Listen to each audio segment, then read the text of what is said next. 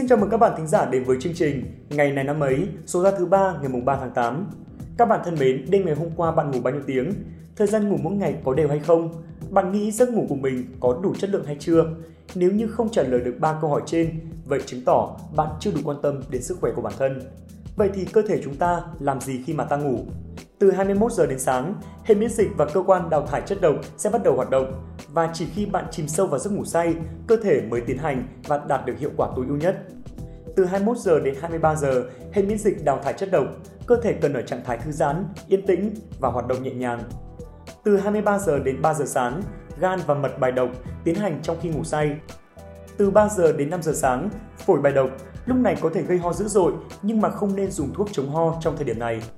Từ 5 giờ đến 7 giờ sáng là thời điểm bài độc của ruột già. Từ 7 giờ đến 9 giờ sáng, ruột non hấp thụ chất dinh dưỡng, cần ăn sáng đúng giờ. Các bạn ạ, nếu như mà có một sản phẩm đưa cơ thể và não của chúng ta trở về trạng thái khỏe mạnh, một sản phẩm có thể sử dụng hàng ngày, phù hợp với mọi người, có thể sử dụng trên toàn cầu và quan trọng hơn hết là miễn phí thì chắc chắn đó chính là một giấc ngủ.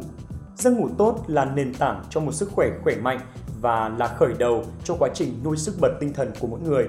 Vì vậy, hãy chú ý hơn tới giấc ngủ của bản thân các bạn nhé.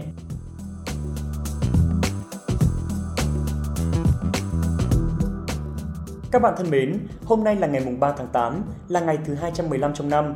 Xin được chúc cho các bạn thính giả có sinh nhật trong ngày hôm nay sẽ luôn khỏe mạnh về thể chất, tươi trẻ về mặt tinh thần và đặc biệt là luôn có nhiều động lực để vượt qua muôn vàn khó khăn của cuộc sống. Các bạn ạ, đại đa số các sai lầm đều là do không đủ kiên trì và không đủ nỗ lực. Thế nhưng, ta lại luôn thôi miên bản thân mình bằng lý do rằng tất cả mọi thứ đều là do số phận an bài. Vậy nên, hãy luôn hướng bản thân mình tới sự kiên trì và cố gắng vượt qua mọi thử thách. Chúc các bạn một ngày tuyệt vời.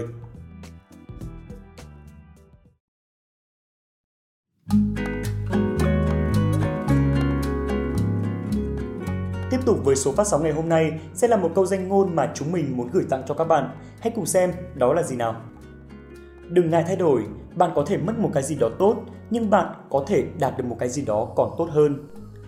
Các bạn ạ, chúng ta luôn sợ hãi khi phải thay đổi hay là đứng trước một quyết định nào đó. Chúng ta sợ sẽ đánh mất những gì mà mình đang có, những gì ở hiện tại. Nhưng từ phía trước không có một sự đảm bảo nào cả, nên chúng ta sợ hãi là một lẽ đương nhiên, nhưng mà không dám thử thì chúng ta đâu biết được mình sẽ nhận lại được gì, đúng không nào? Giả sử như chúng ta sợ phải nhảy việc, thay đổi công ty và môi trường làm việc, chúng ta lo lắng những đồng nghiệp ở công ty mới sẽ bắt nạt hoặc là không thích mình, hay là mức lương và những chính sách đãi ngộ ở công ty mới sẽ không bằng công ty cũ. Cứ thế, chúng ta sẽ mãi đắn đo và không dám thay đổi.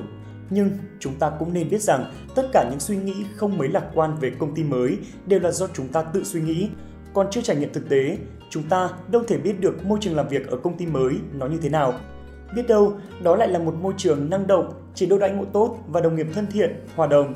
Nên là chúng ta đừng vội phán xét những điều chưa xảy ra mà hãy thử chấp nhận thay đổi để nhận được nhiều điều tốt đẹp hơn ở phía trước.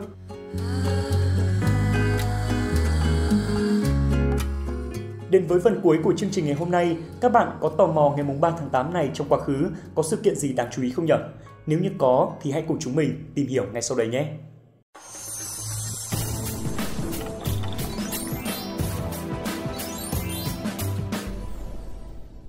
Quốc Đạt và Khánh Hà xin chào các bạn thính giả đang nghe chuyên mục ngày này năm ấy. Quốc Đạt thân mến, trước khi đi vào nội dung chương trình ngày này năm ấy của ngày mùng 3 tháng 8 thì à, Khánh Hà sẽ phải nói cho Quốc Đạt biết một sự kiện đặc biệt quan trọng. Ừ, nghe có vẻ nghiêm trọng quá nhỉ? Ờ, Khánh Hà bắt đầu làm cho Quốc Đạt tò mò rồi đấy. Ngày này, tháng này vào năm 1995 là một ngày thu trời xanh mây trắng, gió hiu hiu của một MC dễ thương, xinh xắn đã cất tiếng khóc chào đời.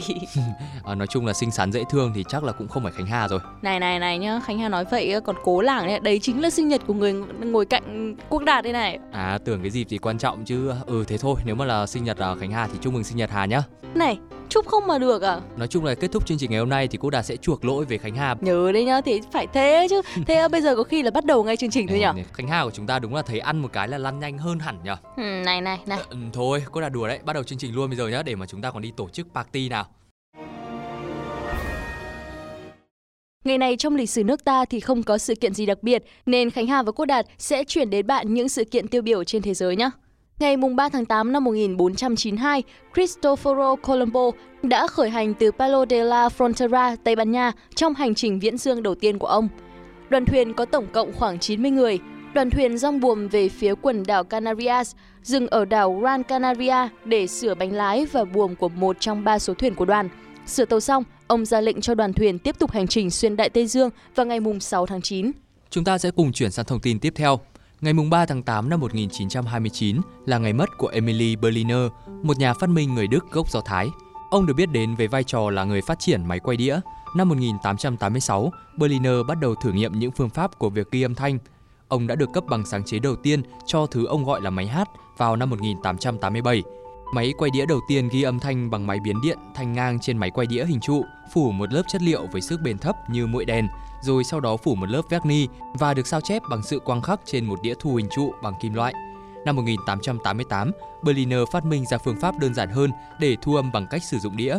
Trong vòng một vài năm sau, ông đã bán thành công công nghệ của ông cho những công ty đồ chơi. Tuy nhiên, ông hy vọng có thể phát triển thiết bị này xa hơn là chỉ đơn thuần là một thứ đồ chơi. Và năm 1895, ông đã sáng lập ra công ty The Berliner Gramophone Company, công ty máy quay đĩa Berliner. Và vừa rồi thì cũng là sự kiện cuối cùng mà Quốc Đạt và Khánh Hà muốn cung cấp cho các bạn. Xin chào và hẹn gặp lại các bạn trong những chương trình lần sau.